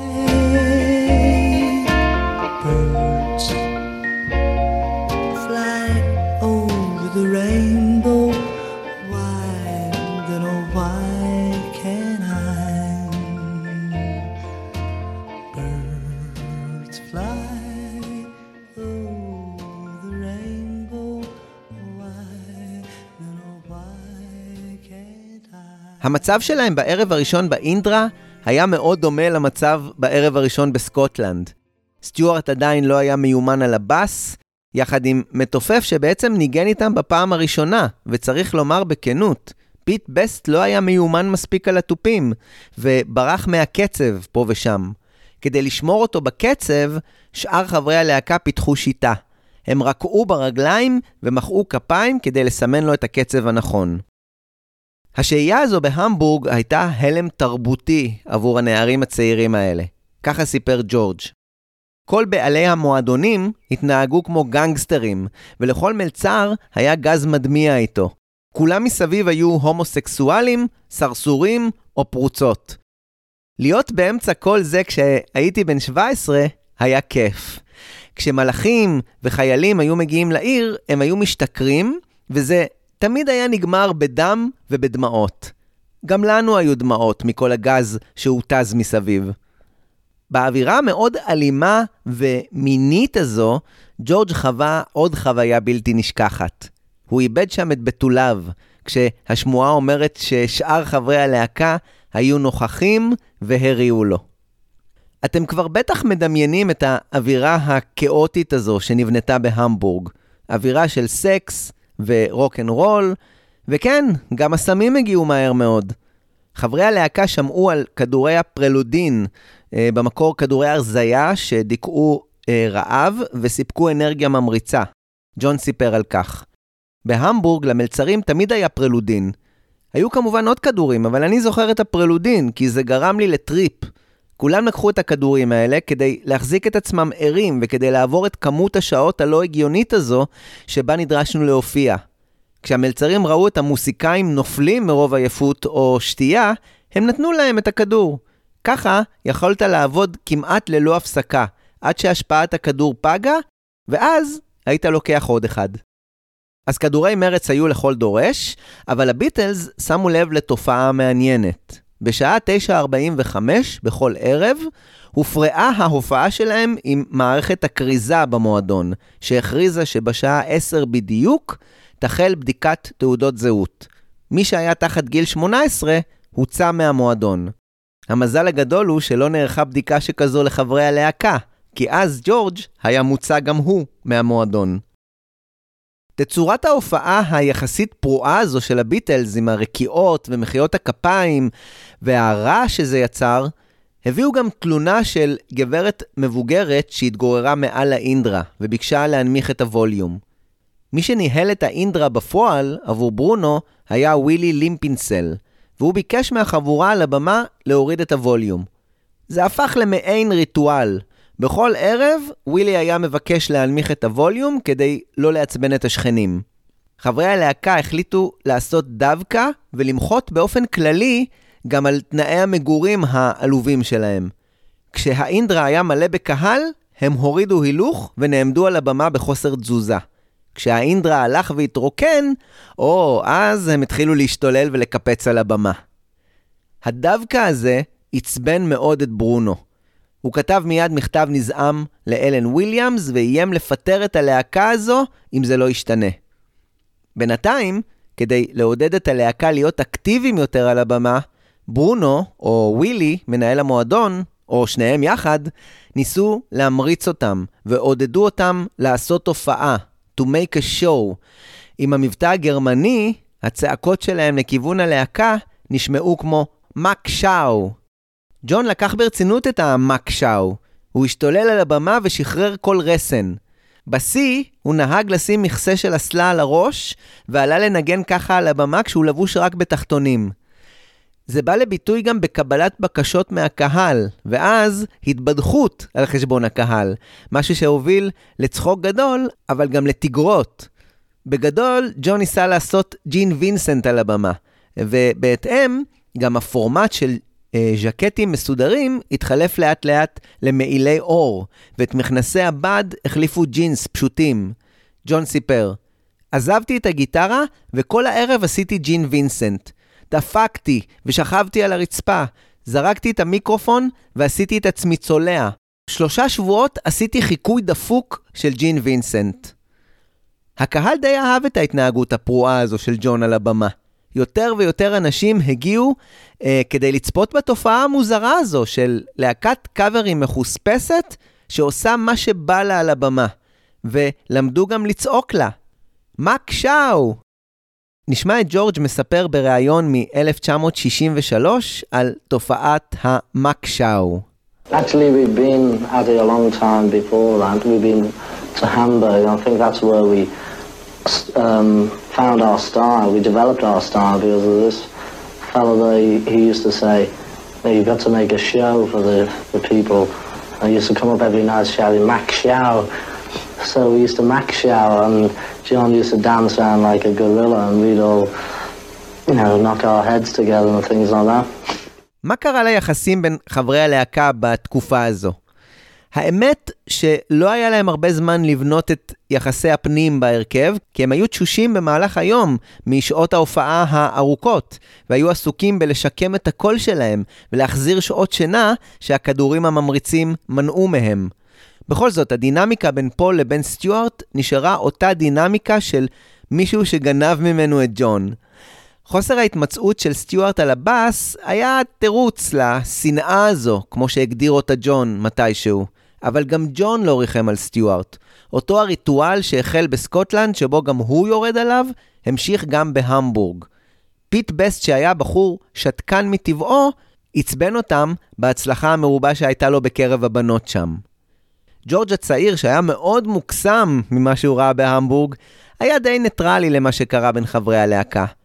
לעומת זאת, הוא התחבר מאוד לגיטריסט שהוא שאב ממנו השראה בתקופה הזו, טוני שרידן, שהופיע עדיין בהמבורג. אחרי יותר מחודש במועדון האינדרה, לקראת סוף ספטמבר, הדיירת המבוגרת שהתגוררה מעל המועדון ניצחה. ההופעה האחרונה של הביטלס שם נערכה ב-2 באוקטובר, ומשם ברונו, בלית ברירה, ייעד אותם עבור מועדון הקייזר קלר שלו. בשלב הזה ברונו כבר היה אה, מרוצה, אה, נאמר את זה בעדינות, מהאטרקציה הזו שנקראה הביטלס. ודיונים עם אלן וויליאמס החלו על הארכת החוזה מעבר לחודשיים שנקבעו מראש. בינתיים הסיניורים, הלהקה הראשונה של אלן וויליאמס שהגיעה להמבורג, סיימה את החוזה שלה עם ברונו והם חזרו הביתה לליברפול. מכונת הכסף של אלן וויליאמס הייתה חייבת להמשיך. במקומם, הוא שלח את ההרכב הליברפולי המצליח, רורי סטורם וההוריקנים, עם המתופף רינגו סטאר, שבינתיים ביטל את תוכניות החתונה שלו. הרעיון היה שמה-4 באוקטובר, יחד עם הביטלס, ההוריקנים יחלקו את בלוק ההופעות בקייזר קלר. בלוק הופעות שהיה כפול מזמן ההופעות באינדרה. זאת אומרת שתנאי ההופעה של הביטלס בעצם לא השתנו, וההוריקנים קיבלו את אותם כמות השעות בדיוק. עכשיו, כשלא הייתה את הגבלת הרעש, כמו באינדרה, ההופעות של הביטלס הפכו לפרועות יותר ויותר. ככה סיפר ג'ון. פול היה מבצע את What I'd Say של ריי צ'ארלס במשך שעה וחצי. היינו שוכבים על הרצפה ודופקים עם הגיטרות שלנו ובועטים בדברים, ותמיד שיכורים. כל הגנגסטרים האלה היו נכנסים למועדון, כמו למשל המאפיה המקומית, ושולחים ארגז של שמפניה לבמה, או חיקוי של שמפניה גרמנית, והיינו צריכים לשתות את זה, או שהם יהרגו אותנו. גם אם הם נכנסו בחמש בבוקר, ואנחנו ניגענו שבע שעות, הם נתנו לנו ארגז שמפניה, ואנחנו היינו אמורים להמשיך. הייתי כל כך עצבני מזה, ונהגתי לשכב על רצפת הבמה מאחורי הפסנתר, שיכור, בזמן ששאר חברי הלהקה המשיכו לנגן. מי שהיו בהלם ממה שהם ראו, היו ההוריקנים. נוצרה מעין תחרות בין שתי הלהקות, כשכל הרכב ניסה להיות אטרקטיבי יותר מהקודם. מה שכן, חברי הביטלס הלכו והתיידדו עם המתופף הנחמד של ההוריקנים, שבתחילה הרתיע אותם, אבל הם למדו שהוא מאוד לבבי. באמצע אוקטובר הגיע אלן וויליאמס כדי לדבר עם ברונו על העתיד, ומה שהוא ראה על הבמה הפתיע גם אותו. התחרות עם ההוריקנים יחד עם גישת המק שאו, אה, ויחד עם הכדורים הממריצים והאלכוהול ושחרור כל רסן, שינו את ההרכב שלו ב-180 מעלות. אלה לא היו אותם נערים שהוא הביא להמבורג כמעט חודשיים קודם לכן. הוא היה המום מכמה טוב הם ניגנו, ובראש שלו הגלגלים כבר החלו להסתובב, כי עכשיו היו לו ביד שני הרכבים אטרקטיביים מאוד. ברונו ואלן אמנם האריכו את החוזה של הביטלס עד לסופה של 1960, אבל אלן, שניסה לשפר את התנאים של חברי הלהקה וגם את הקומישן שלו, נתקל בחומה בצורה מצידו של ברונו. ההתנגדות הזו הובילה את אלן לפזול למועדונים אחרים, והוא התחיל לדסקס עם בחור בשם פיטר אקהורן, שהיה הבעלים של מועדון הטופ 10 ברובע סנט פאולי שבהמבורג. חברי הלהקה התחילו לחשוב שאולי גרמניה זה המקום לבסס בה את הקריירה שלהם, ואולי בתחילת 1961 זה יהיה נכון עבורם לעבור לעיר הגדולה באמת, לברלין. ג'ון אפילו הגשים חלום ורכש לעצמו גיטרת ריקנבקר אמריקאית יחד עם מגבר.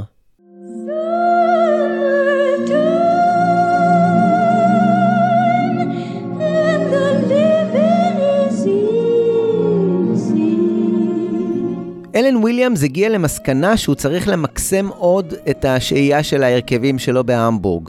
ב-15 באוקטובר הוא קבע זמן באולפן קטן בהמבורג, אולפן אקוסטיק, על מנת להקליט כמה שירים עבור לו וולטרס, שהיה הבסיסט של ההוריקנים וגם שר קול שני לרורי. הוא היה ידוע בקול האופראי טנורי שלו. וויליאמס תכנן לקחת את השירים שיוקלטו ולנסות להשיג לו חוזה בלונדון בזמן שהוא מופיע עם ההוריקנים בהמבורג. מאיפה נבע הצורך הזה להקליט דווקא את לו וולטרס ולא נאמר את ההוריקנים או את הביטלס? אני מניח שאלן ניסה אה, לרוץ בקווים מקבילים ולנסות לקצור הצלחה מכל הכיוונים. כרגע הוא היה צריך הרכב נגנים עבור ההקלטה הזו עם לו וולטרס. לאולפן הקטן הגיעו כל חברי ההוריקנים, חוץ מרורי עצמו, וגם חברי הביטלס, חוץ מפיט בסט.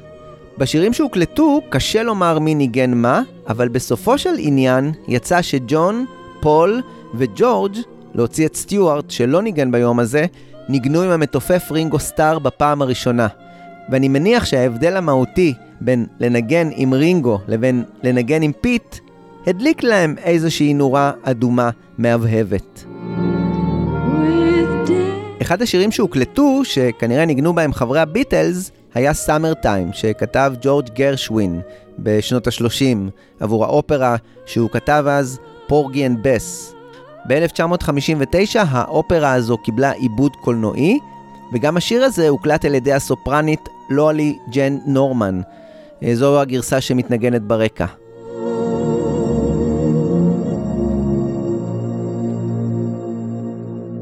המגמה הזו של לקחת שירים ישנים ולהעביר אותם בפילטר חדש, מסתבר שלא הייתה רק נחלת הביטלס. כולם חיפשו את הלהיט הבא שייקח אותם קדימה, וזו בהחלט הייתה שיטה מעניינת, שאגב, עושים בה שימוש גם בימינו. אלן וויליאמס סיפר שהוקלטו גם פיבר, שביצעה פגי לי ב-1958, וגרסה לספטמבר סונג, עוד שיר עתיק משנות ה-30, שעם השנים קיבל אינספור גרסאות. בטח מעניין אתכם לדעת מה קרה עם ההקלטות הללו. זה אחד מסיפורי התעלומה הגדולים בסיפור של הביטלס. אף אחד לא יודע לומר בוודאות איפה הם ולאן הם התגלגלו. אולי לכספת של מקארטני. אני רק יודע לומר שאלה הקלטות מסקרנות מאוד, שאני מקווה שיום אחד, במקרה, איכשהו, ישתחררו לקהל הרחב. הדבר הכי קרוב שיעזור אולי לדמיין את הביטלס עושים את סאמר טיים של גרשווין, היא גרסה של מקארטני לשיר מתוך אלבום הבוטלג הרוסי, שיצא ב-1988.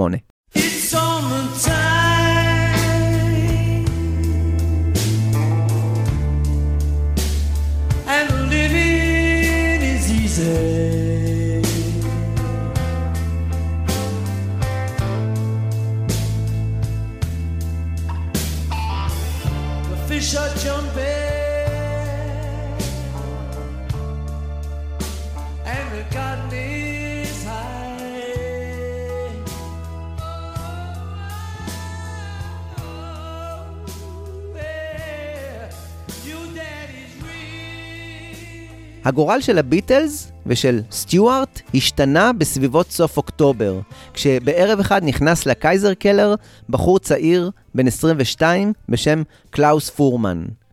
קלאוס שוטט באותו הערב ברחוב, אחרי ויכוח שהיה לו עם החברה שלו, אסטריד.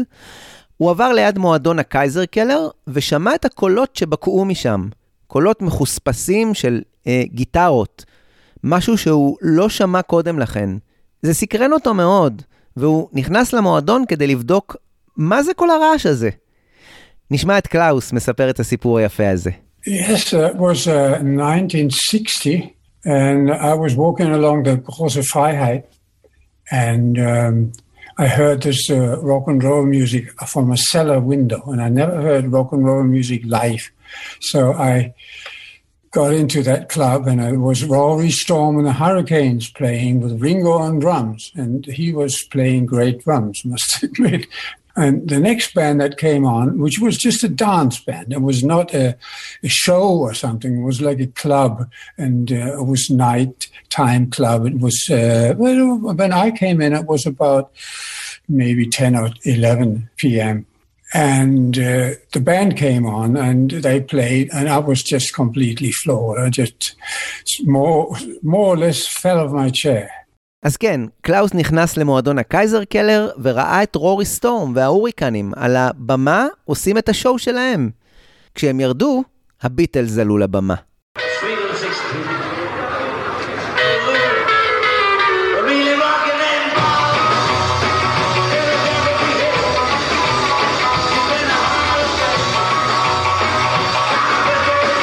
ככה סיפר קלאוס. סטיוארט עלה ראשון, השיער שלו היה מסורק מאוד גבוה, והוא ענד משקפיים כהים. וחשבתי לעצמי, מה הוא עושה עם משקפי שמש במרתף?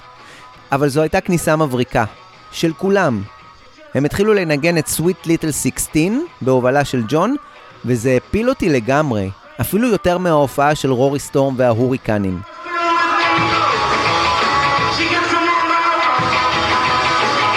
אחר כך, ג'ורג' ניגש למיקרופון ודיבר בגרמנית. גם פול דיבר בגרמנית, וכולם צחקו עליו ועל הטקסטים שלו בין השירים.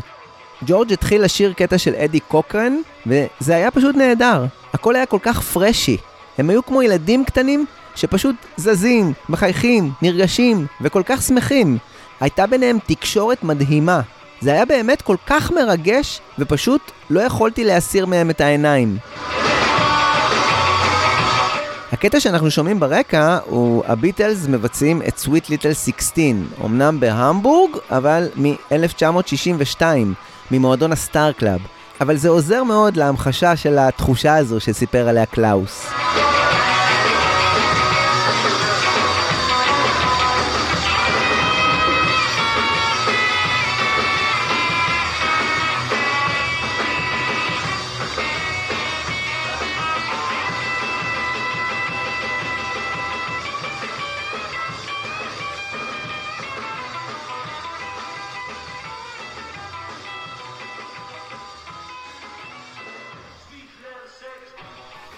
אחרי החוויה המכוננת הזו שקלאוס עבר, הוא חזר לפנות בוקר נרגש לבית של אסטריד, החברה שלו, וצלצל בפעמון.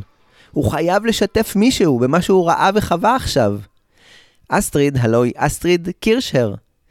אסטריד הייתה בת גילו, ולמדה איתו אומנות בהמבורג. היא גם התעניינה מאוד בצילום, ועבדה כעוזרת צלמת לצלם ריינהארט וולף.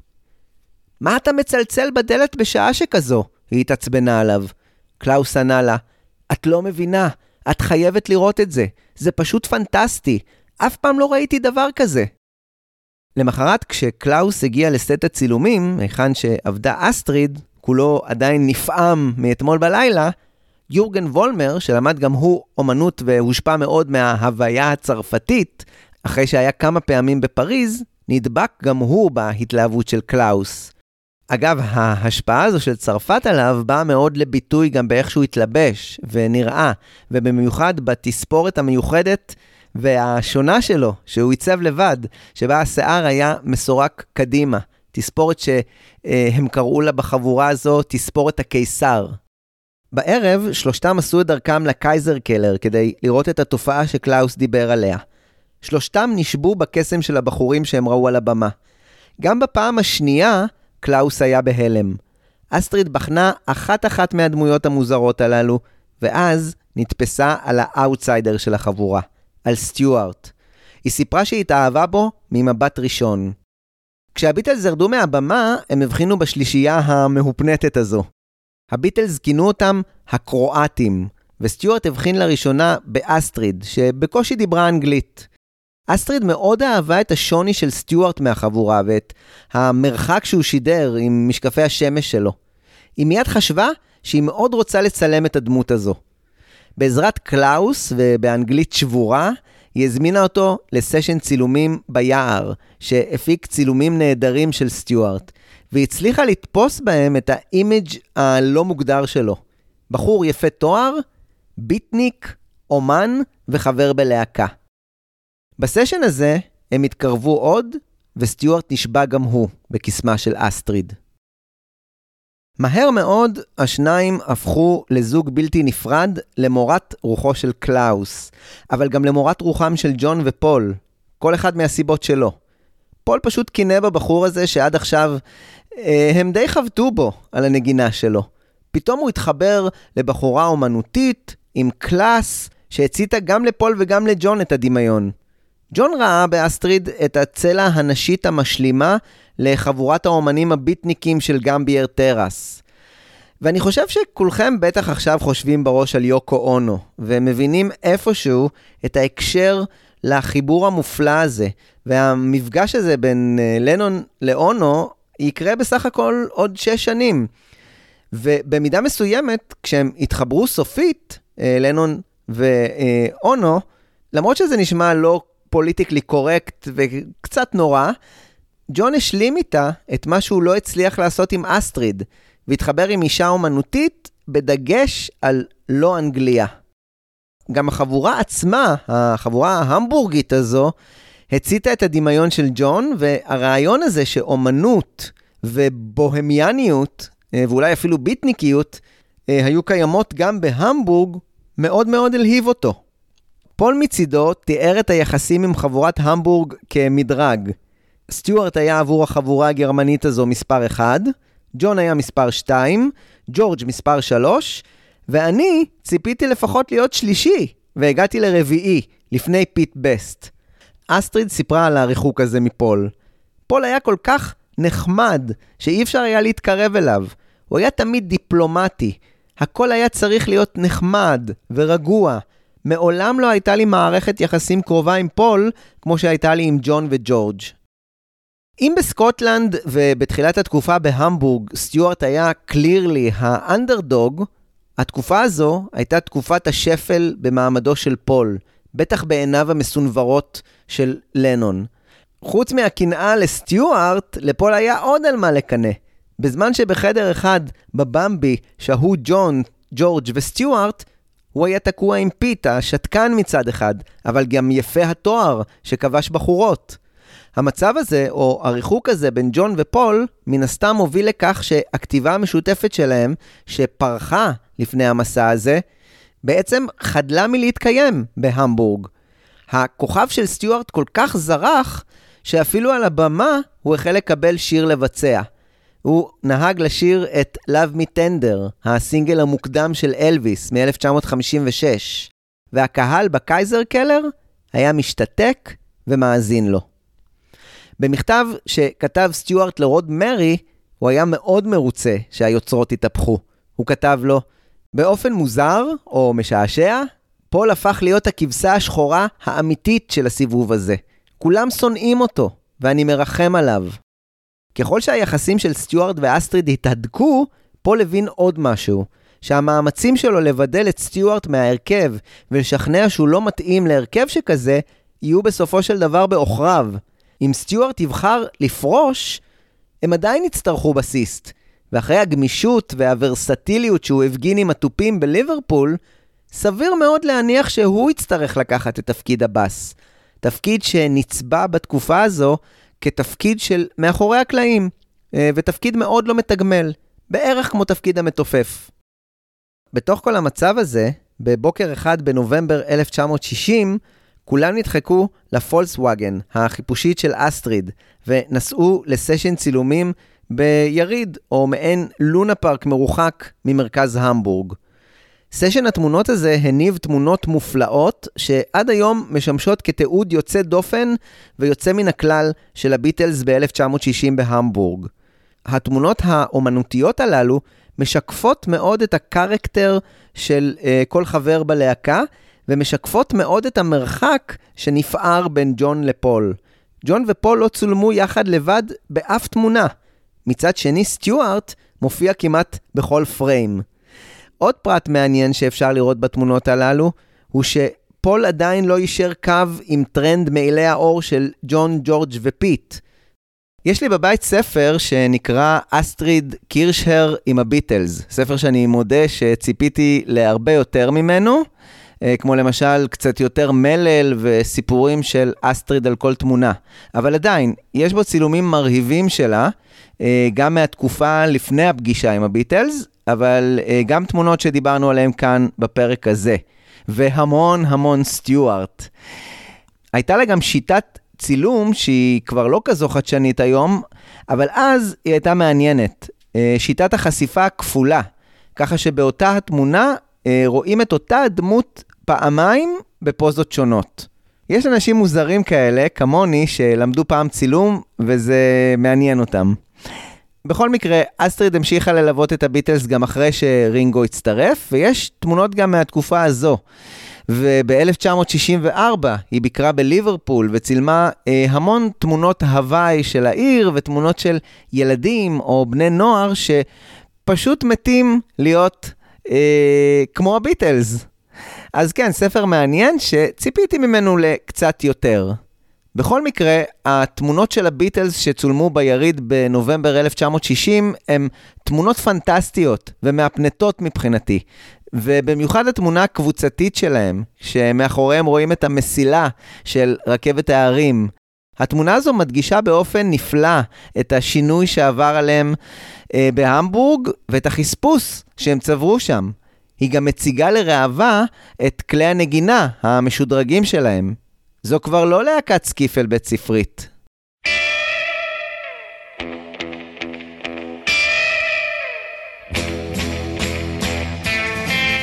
ממש בתקופה הזו של נובמבר 1960 יצא הסינגל Man of Mystery של השאדווז. ההוריקנים נהגו לנגן את הקטע האינסטרומנטלי הזה בהמבורג.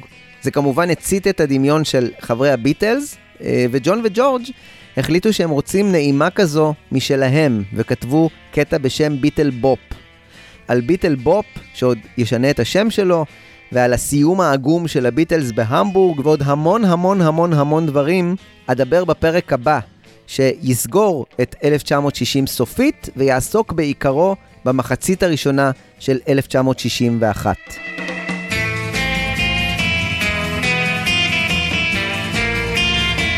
ברקע כמובן Man of Mystery, הלהיט התורן של השאדווז מנובמבר 1960. אני הייתי אורי קואז, וזה הפודקאסט ביטלמניקס.